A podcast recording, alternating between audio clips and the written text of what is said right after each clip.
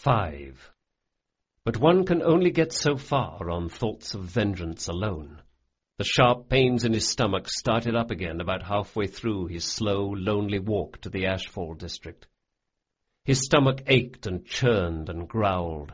The night seemed to turn darker around him, and the narrow, fog-softened city horizons tilted strangely, as though he were drunk.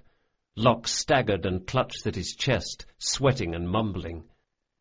Damned gazer, said a voice from the darkness.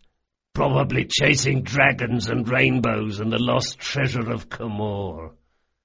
Laughter followed this, and Locke stumbled on, anxious to avoid becoming a target for mischief. He'd never felt such weariness.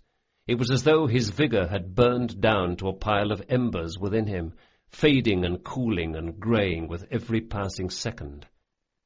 Ashfall, never hospitable, was a hellish conglomeration of shadow shapes to Locke's decreasing concentration. He was breathing heavily and sweating rivers. It felt as though someone was steadily packing more and more dry cotton in behind his eyeballs. His feet grew heavier and heavier. He urged them forward, one scraping step after another, on into the darkness and the jagged looming shadows of collapsed buildings. Unseen things skittered in the night.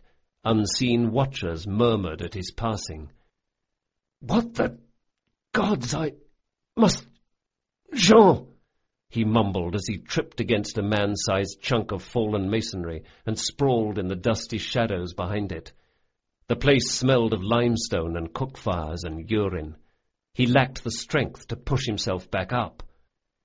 Jean! he gasped one last time.